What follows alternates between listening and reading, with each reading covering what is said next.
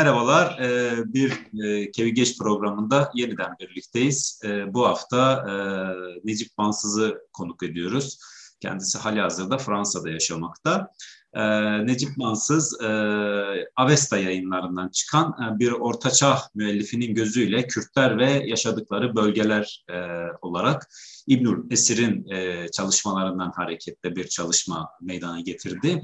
Bu açıdan İbnül Esir önemli bir ortaçağ tarihçisi olarak da aslında modern araştırmalarda da sürekli refere edilen bir e, şahsiyet. E, Necip Hocam hoş geldiniz programımıza.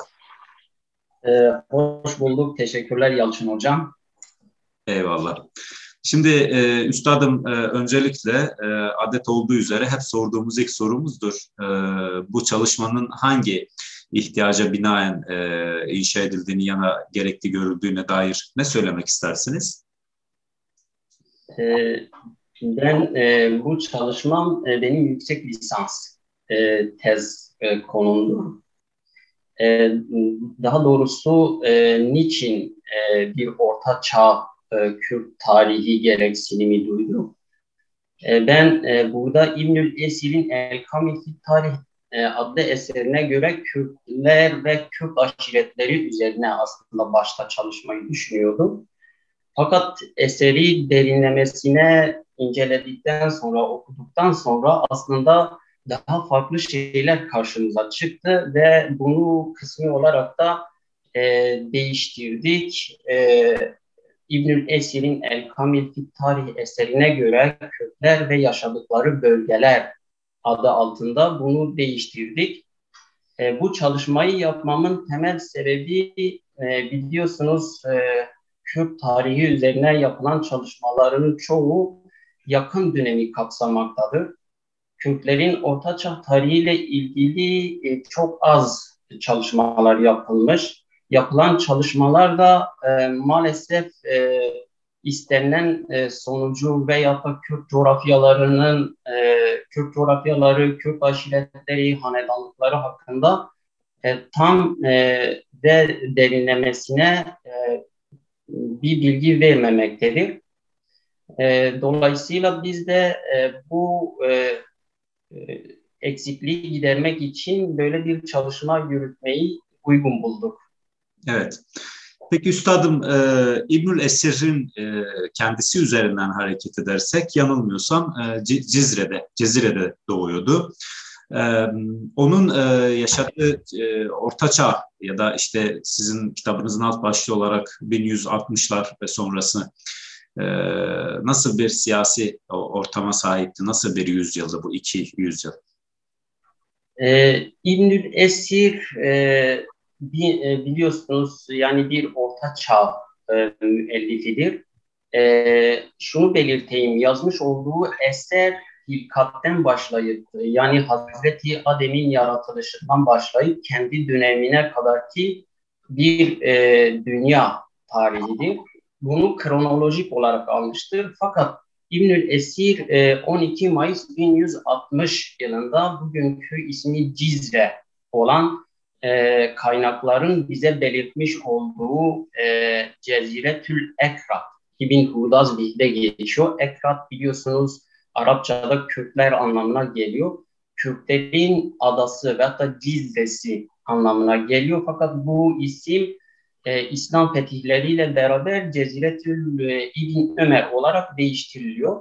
Bu bölgede doğuyor. Kendisi 7 yaşına geldiğinde e, Musul'a e, ailesiyle birlikte Musul'a taşınıyor ve orada bütün eğitimini Musul'da tamamlıyor. E, İbnül Esir e, bu, e, eğitimini alırken daha çok İslami e, ilimler ve beşeri ilimler üzerinde e, e, ilmini tamamlıyor. Fakat İbnül Esir'in yaşadığı çağa bakacağız. Nasıl bir çağdı, nasıl bir yüzyıl, nasıl bir yüzyıldı e, ve İbnül Esir'in tarihçiliği üzerinde nasıl bir etki yarattı?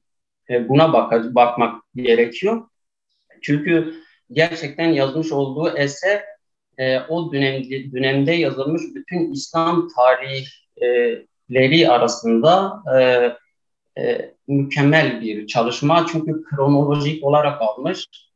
E, İbnül Esir'in yaşadığı çağ bir orta çağdı. Orta çağ bir dinler çağıdır.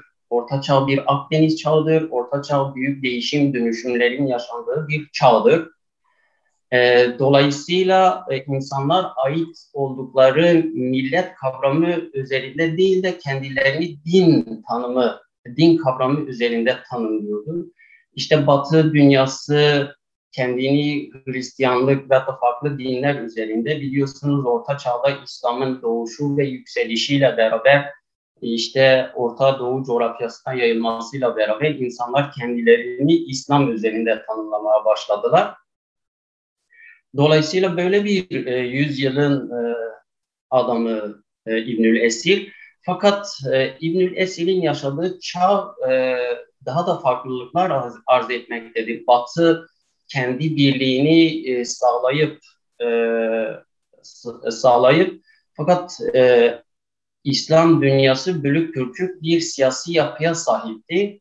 İşte e, bunu bunu örneklendirecek olursak Anadolu'da Anadolu Selçukluları, e, Irak'ta Irak Selçukluları, Musul ve Halep'te e, Zengiler, e, Suriye, Filistin ve Mısır'da Kürt Eyyubi devletinin e, olduğu ve daha doğuda ise Harezm Şahların olduğu bir dönemdir. Dolayısıyla bu dönemin e, siyasi e, e, durumu böyle parçalanmıştı. İbnül Esir'in tarihçiliği üzerinde de büyük bir etkiye sahiptir. Ee, İbnül Esir bizzat bu olayların gördüğü şahidi olarak hatta e, Selahaddin Eyyubi ile birlikte Musul ordusunun, ordusunun yanında e, Haçlı seferlerine katılmış. Bizzat Haçlı seferlerini gören bir şahıstır. Hatta Moğol etkisinin 1220 yılında başlayan e, Moğol e, etkisinin ilk İslam dünyasına giren Moğolların ilk et, e, İslam dünyasına ilk etkisine bizzat şahit olmuş bir bireydir. Hatta e, Moğolların İslam dünyasına tahribatını ele alırken şöyle diyor. Diyor ki diyor keşke annem beni doğurmasaydı, keşke ölüp gitseydim, anım, e, adım, şanım unutulsaydı da e, İslam'ın ve ümmetin başına gelen böyle bir olaya şahit olmasaydı. Böyle e, e, dolayısıyla böyle bir siyasi e, çağın e, adamı olan İbnül Esir'in e, tarihçiliği e, üzerinde de büyük bir etkiye sahiptir. Evet, e, İbnül Esir aslında e, sorgulayıcı kimliğiyle de bilinen birisi e, yazdığı çalışmalarında görüldüğü kadarıyla e, ve sizin de ifade ettiğiniz gibi aslında evet 12. yüzyıl yani 1160 yılında doğuyor ama bu çalışmaları daha çok 13. yüzyıl yani 1200 sonrasında kaleme aldığı çalışmalar. Peki e, bu yazdığınız kitap ifade ettiğimiz gibi o bir ortaçağ yüzyılını kapsıyor yani 13. yüzyılı kapsıyor İbnül Esir çalışmaları üzerinden. Peki e, biraz daha daraltırsak bu çalışmanızın e, Kürt tarihi açısından e, önemi nedir? Buna dair ne söylemek istersiniz? E, biliyorsunuz e, Kürtler son dönemde bir e, kimlik sürecinden geçiyorlar. Dolayısıyla e, Kürtlerin kim oldukları, Kürtlerin tarihleri, kültürleri, dilleri, gelenek, görenekleri, öf adetleri üzerine e, yeni ça- e, çalışmalar yapılıyor. Fakat e, bu çalışmalar e, politik e, içerikten öteye geç, geçmedi, geçilmiyor da.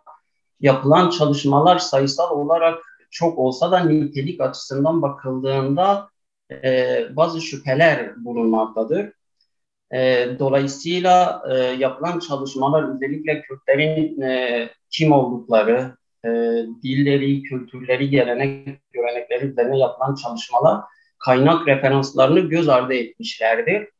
E, dolayısıyla biz de e, bu eksiklikleri e, gidermek açısından özellikle yani e, politik içerik değil de tamamıyla e, kaynakların bize sunmuş olduğu e, bilgileri referans alarak o dönemin e, kaynaklarını karşılaştırmalı olarak Kürtler hakkında vermiş oldukları bilgileri teyit ederek bu eksiklikleri gidermeye e, çalıştık.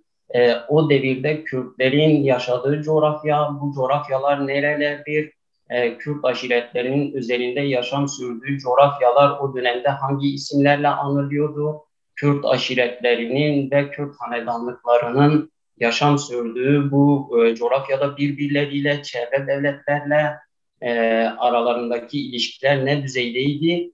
E, bunları kaynaklar nezdinde teyit ettik ve bu boşluğu doldurmaya çalıştık. Bu açıdan kaynaklar nezdinde tamamıyla vermiş olduğumuz bilgiler kaynaklar nezdinde olduğu için e, Kürt tarihi açısından e, bir önem e, arz ettiğine inanıyorum. Peki tam da buradan devam edersek, kitabınızı yazarken aslında birçok kaynağı karşılaştırmalı bir şekilde ele alıyorsunuz.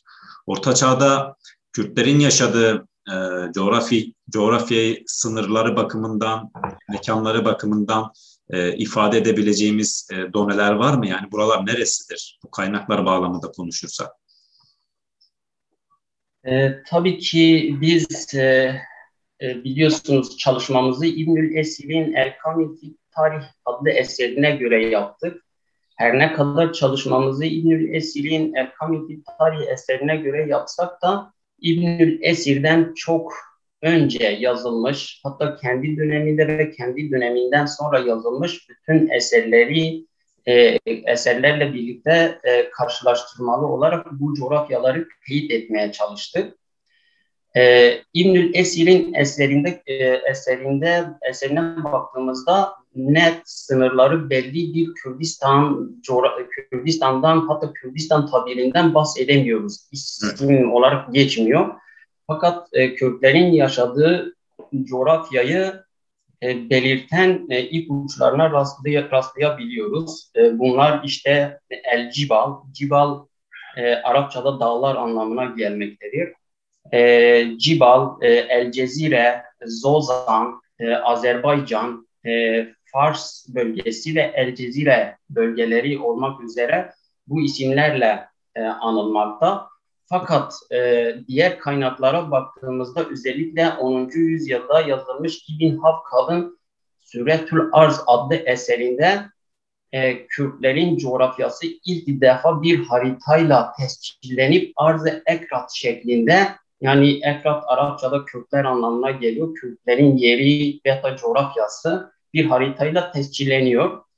E, fakat e, buna 11. yüzyılda ünlü Türkolog e, Kaşgarlı Mahmut'un 1072 yılında yazmış olduğu yazı 1074 yılında bitirip dönemin e, Bağdat halifesi El Muktedil Billah'a sunduğu Divan-ı Lugay Türk adlı eserin eserinde de aynı tabiri görmekteyiz haritada, e, girişteki haritada arz-ı ekrat şeklinde geçmektedir. Bilindiği gibi e, Kürtlerin yaşadığı coğrafya İran, Irak, Ermeniye, Azerbaycan ve Mezopotamya ve Suriye e, gibi çok önemli yaşam sahalarının tam ortasında olduğu için e, birçok kaynakta e, bu e, Kürtlerin yaşamış olduğu e, coğrafyanın e, coğrafyanın isimleri farklı şekilde anılmaktadır. Arap e, kaynaklarında arzı ekrat şeklinde geçse de Fars kaynaklarında Biladül e, e, Kürt, e, Cebelül Kürt e, tabirleri kullanılır. Hatta bazı Arap kaynakları Biladül Ekrat ve Cebelül Ekrat tabirlerini e, kullanmaktadır. E, bunu İbn Fakih'in eserinde görmekteyiz. Makdizi ise e, Şiraz, Kirman, Erdeşir, Huzist İslam ve İslam arasında kalan e, El Remun e, bölgelerinden bahseder. Bu bölgeler birçok Kürt aşiretinin bir araya gelip e, her biri 100 bin haneye tekabül eden e, e, hane, e, hanedan şey 100 bin e, haneye tekabül eden bir nüfustan bahsedilir. Buranın Kürtlerin bölgesi anlamına geldiğini Makdisi belirtmektedir. E, Kürdistan tabirine gelecek olursak, Kürdistan tabiri e, Farsçada e, Kürt ve İstan kelimelerinin birleşmesi sonucu İstan yer anlamına geliyor. E, Kürtlerin coğrafyası anlamında ilk defa 14. yüzyılda Hamdullah Mustafi Kazvini'nin eserinde geçmiştir.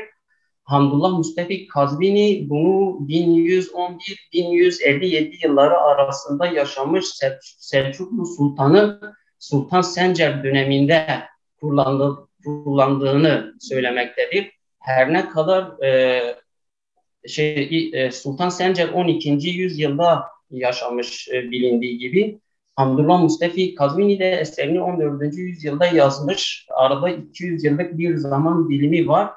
E, bu bir kafa karışıklığına neden olmaktadır.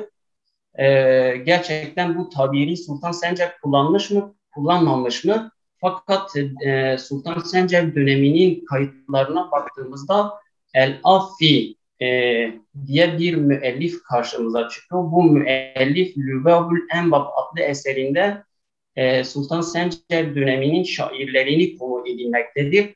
E, bu müellifin eserinde e, El Hakimi Cennet'e ait bir e, şiirin dörtlüğünde Kürdistan tabiri geçmektedir. Dolayısıyla 12. yüzyılda kullanılmış bu tabir 14. yüzyılda e, Hamdullah Mustafi Kazvini'nin kullanmış olduğu e, sınırları Irak, Arap, Irak, Acem, e, Azerbaycan, Guzistan, Diyarbakır ve Ermeniye arasında kalan Kürdistan tabirini doğrulamaktadır. Evet. Evet bu bilgi e, benim açımdan da yeni bir bilgi oldu. Teşekkür ediyorum. E, peki e, bütün e, bu tabiri üzerinden gittiğimizde bu coğrafyalarda mevcut e, Kürtler aslında daha da genel sorarsak Orta, Orta Çağ tarihinde e, karşımıza nasıl bir Kürt imajı çıkıyor? Yani nasıl anlatılıyor bu kaynaklarda Kürtler?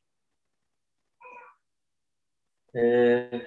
Evet, güzel bir soru. Teşekkürler. E, tam da beklediğim e, soru tarzlarından biriydi.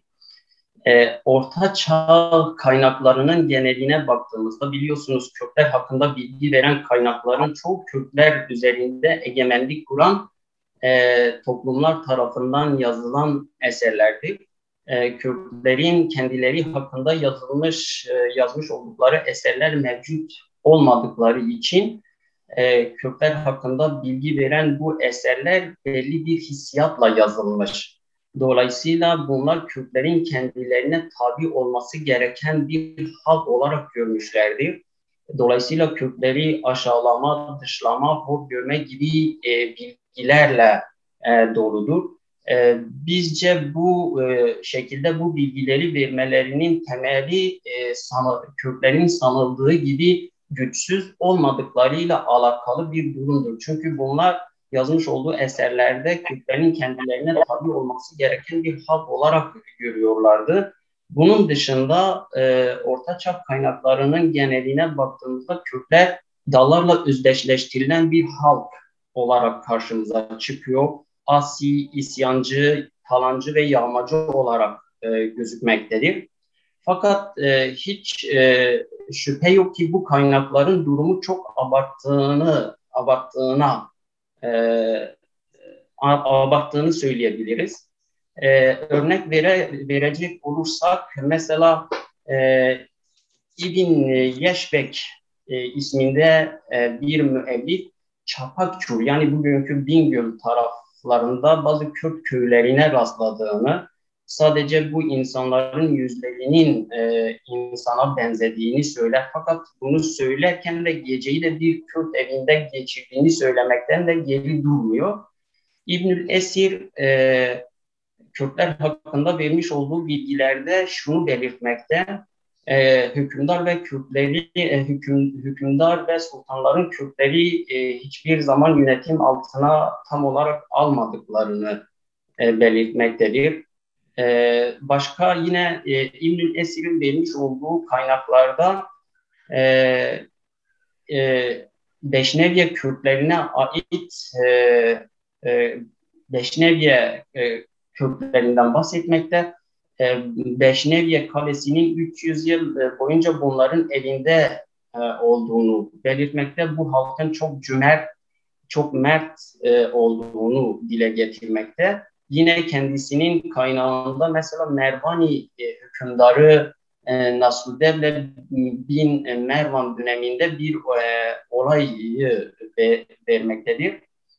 E, burada e, işte e, e, şey Nasrudev'lerin e, zahitleri, alimleri e, koruduğunu, e, kolladığını, e, hatta e, kış aylarında e, bırakın insanları korumayı, kış e, aylarında karın aşırı yağmasından dolayı kuşların yiyecek bulmak için köylere indiğini, e, kuşların acımasızca avlandığını duyan Nasruddev'le e, bunu e, emir vererek ambarlarında bulunan hububatın e, dağlara bırakılmasını emreder. Bu ömrü boyunca 53 yıl boyunca e, bu durum e, her yıl karın yağdığı dönemde e, hububundaki e, e, ambarlarındaki hububatın dağlara bırakılmasını sağlıyor. E, bu da bizim için güzel bir örnek e, olarak e, ve verebiliriz. Evet. Şimdi e, biz hali hazırda e, bir kitap derlemesini tamamladık. Kürt aşiretleriyle ilgili. E, şimdi e, tabii Kürtler mesele olunca aslında ya da araştırma konusu olunca e, bir olgu olarak aşiret e, olgusunun da onların tarihinde önemli bir yere tekabül ettiğini görüyoruz. Bu açıdan Orta Çağ'da Kürt aşiretlerinin e, siyasal bir organizasyon olarak bir araya gelip gelmedikleri e, ve Kürt aşiretlerinin kendi aralarında ki ilişkileriyle beraber çevreleriyle de nasıl bir e, ilişki geliştirdiklerini yani bu devlet olabilir farklı e, etnisitelerden tırnak içinde milletlerden topluluklarda olabilir. Buna dair ne söylemek istersiniz? E, Orta Çağ kaynaklarının geneline baktığımızda Kürt aşiret organiz organizasyonlarının belli dönemlerde bir araya geldiklerini söyleyebiliriz. Mesela demin örnek e, verdiğim şekilde e, işte e, özellikle Şiraz, Kirman, Erdeşir, Huzistan ve İsfahan arasında e, kalan e, ve e, kalan bölgelerde e, deki Erremun tabirini mesela Kürtlerin bölgesi burada Kürt aşiret organizasyonları bir araya gelerek bir bölge tanımlaması e, yapmışlardır. E, bunun dışında mesela 11. yüzyılda e, Hasan Beylerle Ayşanya Kürt aşireti arasındaki ilişkiler dikkat çekicidir. Kendi aralarındaki siyasi ilişkileri evlilik yoluyla teyit edip akrabalık ilişkilerine dönüştürmüşlerdir. E, aynı durum yine e, Hasna Behiler ile Şazencan Kürt aşireti arasında da mevcuttur. Hasnabeylilerin lideri olan Bedrettin Hasnabey döneminde seven canlarla olan siyasi ilişkilerini evlilik yoluyla teyit edip hatta e, bu evlilikten de e, bir e, çocuğunun olduğunu kaynaklar bize belirtmektedir.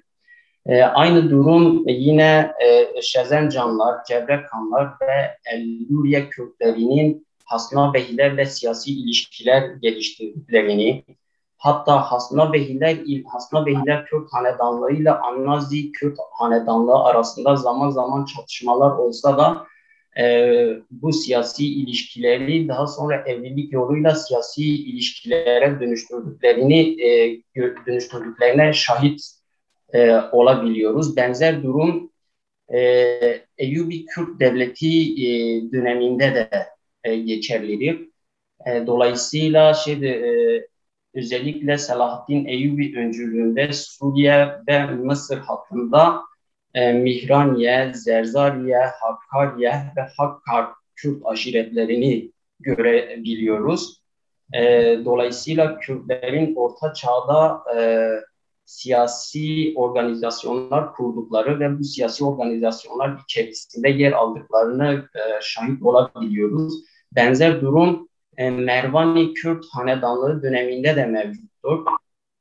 E, Mervani Kürt Hanedanlığı döneminde özellikle 11. yüzyılda e, bölgesinden batıya göç eden Kürt aşiretlerinin gelip Mervani Kürt Hanedanlığı'nın e, bünyesine girmeleri, e, Mervanilerle Beşneviler arasında siyasi ilişkilerin ittifa dönüşmesi şeklinde örnekler verebiliriz. Kürtlerin çevre devletlerle olan ilişkileri bu tamamıyla siyasi çıkarlar üzerinde şekillenebiliyordu. E, benzer e, bazen e, ittifaklar şeklinde e, olduğu gibi bazen de çatışmalara e, dönüşebiliyordu. Örnek verecek olursak Celaliye Kürt aşireti ile Hamdani devleti arasında çıkan çatışmada birçok Kürt aşiretinin Celali aşiretine destek vermesini örnek verebiliriz. Ee, Musul Zengileri döneminde 1134 yılında e, Musul özellikle e, İmadettin Zengi'nin e, Musul'un kuzeyindeki Hakkariye bölgesini zapturapt altına almak için başlatmış olduğu askeri harekatta Mihraniye ve Hakkariye Kürt aşiretleri ellerindeki kaleleri korumak için e, İmadettin Zengi'ye karşı büyük bir direniş gösteriyorlar. Fakat e, sonuç itibariyle yeniliyorlar. E, benzer durumlar Kürt hanedanlıkları döneminde de var. Mesela Büvey hükümdarı Fahri e, döneminde e, Hasnabiyehlerle e, ittifak kurup Gaznelilerden Gur şehrinin e, alınması. E, akabinde mesela Gaznelilerle Kürtlerin ittifakı sonucu Rey e, şehrinin korunmasıyla ilgili e, ittifakların olduğuna dair elimizde kaynaklarda bolca e, bilgiler bulunmaktadır.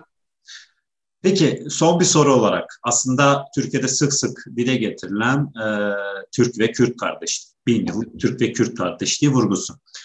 E, buradan e, bu popüler söylemden hareketle e, aslında araştırma döneminiz bir yanıyla Türk ve Kürtlerin de aslında e, ilk kez e, karşılaştıkları bir döneme tekabül ediyor Ortaçağ. E, bu dönem açısından e, Türk ve Kürt ilişkilerine dair bir karşılaştırma ya da e, gelişimlerinin nasıl olduğuna dair de bir şeyler söylemek ister misiniz son olarak? E, tabii ki. E, biliyorsunuz e, Türk muhaceratının yani büyük Türk gücünün başladığı 11. yüzyıldan önce Kürtler, e, Farslar, Araplar, Bizanslılar ve Deylemliler arasında büyük bir bölge rekabeti devam etmekteydi. 11. yüzyıla gelindiğinde bu bölge rekabetine göçebe Oğuz Türklerin e, girmesiyle yeni bir sürecin de başlangıcı oldu. E, bu göçebe Oğuz Türkmenlerinin e, sürece dahil olmasıyla beraber özellikle Horasan bölgesinden İran'a aşık Kürt coğrafyalarına girmeleri e, girmeleriyle e, girişleriyle başlıyor. E, dolayısıyla e, şunu söyleyeyim, e, bu topraklarda e, Türklerin ilk defa ortaya çıkışıydı. Hı hı. E, Kürtler kendi ata e, topraklarında 11. yüzyılda e, yüzlerini ilk defa gördükleri yepyeni bir halkla karşılaştılar. E, Kürtlerin karşılaştığı bu halkla ilişkiler ilk andan itibaren kırılgan bir zemin üzerinde e, gelişmeye başladı. Çünkü göçebe Oğuz Türkmen kitlelerinin kaynakların bize vermiş olduğu bilgilerde Kürt coğrafyasına gelişi ve buralarda yağma talan e, faaliyetlerinde bulunmaları bu kırılgan zemini daha da derinleştiriyor. E, e, Kürtlerle Türklerin e, ilk kırılgan zemini Hemedan bölgesinde 1020-1021 yılında e, savaşla neticeleniyor. Bu dönemde Büveyliler ve Kürtlerin ortak ittifakı üzerine bu göçebe Oğuz Türkmen kitleleri yenilip Horasan bölgesine geri e, dönüyorlar. Fakat Horasan bölgesine giden bu e, Oğuz e, kitleleri orada da karışıklık çıkarınca Türk Gazneli devleti bunlar üzerine sefere çıkıyor. Bunlar tekrar bulundukları bölgeyi terk edip e, yol güzergahı üzerinde 1036-1037 yılında yol güzergahı üzerinde bulunan bütün köyleri yağmalayıp talan edip Azerbaycan bölgesinde Azerbaycan e, hakimi, Azerbaycan Rebadi Kürt hakimi Behsuzan'ın bölgesine geliyorlar.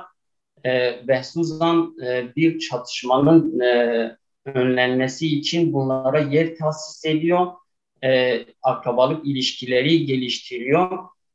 Fakat bunlar 1038 yılında Azerbaycan bölgesinde Merava kentine e, Hezvaniye Kürt aşiretinin e, olduğu e, Merava kentine giriyorlar, kenti yağmalıyorlar, insanları kılıçtan geçiriyorlar ve camiyi yakıyorlar.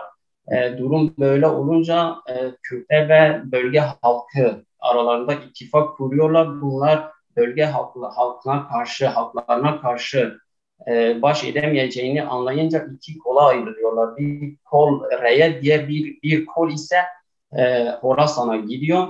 E, bu Horasan'a giden e, Türkmen Oğuz boyları 1040 yılında kendi devletlerini e, kuruyorlar. E, bu sefer de e, kurulan Selçuklu Devleti'nin e, sultanlarının organize etmiş olduğu e, güç e, sistematik olarak devam ediyor. E, dolayısıyla e, bunlar tekrar batıya e, Kürt bölgelerine e, giriyorlar. E, şunu belirtelim, e, bin e, Selçukluların Kürt coğrafyasına girişiyle beraber özellikle e, 1050'li yıllarda Mervaniler e, Selçuklularla baş edemeyeceğini anlayınca Selçuklulara siyasi tabiyetlerini bildiriyorlar. 1050 e, yılında camilerde hutbeyi Selçuklular adına okuyorlar. E, daha sonraki süreçte 1050-54 yılında e, Azerbaycan bölgesine yönel, yönelen Selçuklular buradaki Revadi e, Kürt hanedanlığını da kendilerine bağlıyorlar. E, biliyorsunuz 1054 yılında Tuğrul Bey'in e, Malazgirt'e yönelik, Bizans'a yönelik bir askeri seferi oluyor. Bu sefere Mervaniler bir askeri e, güçle destek verseler de kış şartlarının basmasından dolayı sefer sonuca ulaşılmıyor ve Tuğrul Bey Azerbaycan bölgesine dönüyor. E, akabindeki süreçte 1071 yılında e, işte e, e, Sultan Alpaslan döneminde Malazgirt'te e, Bizanslılarla e, aralarında büyük bir çatışma e, çıkacak. Bu yepyeni bir sürecin de başlangıcı olacak. E, dolayısıyla elimizde iki tane kaynak var. Sırf İbnül Cezvi'nin Miratüz Zaman Fit Tevarihül Ayan ve Devadari'nin Keznüt Dürer e, ve Camiül Dürer adlı eserlerinde e, Kürtlerin 10 bin kişilik bir güçle Selçuklu ordusuna e, yani Sultan Alparslan'a yardım ettiğine dair bilgiler vermektedirler. Her ne kadar Kürtler büyük bir güçle e, Selçuklulara yardım etseler de ödül Türklerin oluyor. Hı hı. Türklerin olmuyor. Evet. E, akabindeki süreçte bir e, kaynakların bize vermiş olduğu bilgilerde hani demin de söylediğimiz gibi bu ilişkiler ilk andan itibaren başladığı gibi sanıldığı gibi bir kardeşlik havası içerisinde gelişmedi e, zaman zaman ittifaklar şeklinde olsa da yüzde 90 hep çatışmalar şeklinde devam etmiştir. Evet. E, buna bir örnek verecek olursak 1186-1187 yılında e, İbnül Esir ve Süryani Mihail bu konuda elimizde iki tane kaynak var. Süryani Mihail'in ve kaynamesi ve İbnül Esir'in Erkam-ı Tarih adlı eserinde 1186 yılında Zozan bölgesinde Zozan bugünkü e, Van Gölü'nün güneyinde e, kaynakların vermiş olduğu bilgilerde buranın sınırları Musul'dan iki günlük mesafede Dicle'nin doğusundan başlayıp Ahlat, oradan Salmaz ve Azerbaycan'dan Azerbaycan'da biten bölgedir. Bu bölgede e, başlayıp El Cezire, Musul, Diyarbek, Ahlat, Suriye, Şehrizor, Azerbaycan, Ermenistan, Asuriya, Mezopotamya ve Kapadokya kadar e, yayılan ve 10 yıl devam eden Kürtler ve Türkler arasındaki arasında bir çatışmadan bahsediyoruz. Her iki taraftan da e, çok ağır kayıpların verildiği, verildiğini e, kaynaklar bize belirtiyor. Dolayısıyla, dolayısıyla olayların yatışmaması üzerine e, Zengi e, e, liderlerinden Mücahittin Kaymaz'ın araya girmesi Türkmen ve Kürt liderlerini bir araya getirip barışı tesis etmesiyle olaylar yatışıyor. Evet, e, dolayısıyla şunu belirtelim. e, ilk 11. yüzyıldan başlayıp e, Orta Çağ'ın sonlarına kadar bu e, ilişkiler e, kısmi olarak ittifaklar şeklinde olsa da çoğu kırılgan bir zemin üzerinde hep çatışmalar şeklinde devam etmiştir. Evet. Çok teşekkür ediyorum. Ee, bugün e, Necip Mansız'la Avesta yayınlarından çıkan bir ortaçağ müellifinin gözüyle Kürtler ve yaşadıkları bölgeler İbnül Esir kitabı üzerine konuştuk. Çok sağ olun, çok teşekkür ediyorum Necip Hocam. Ben teşekkür ederim böyle güzel bir programa konuk ettiğiniz için. Saygılar, sevgiler. Eyvallah, sağ olun.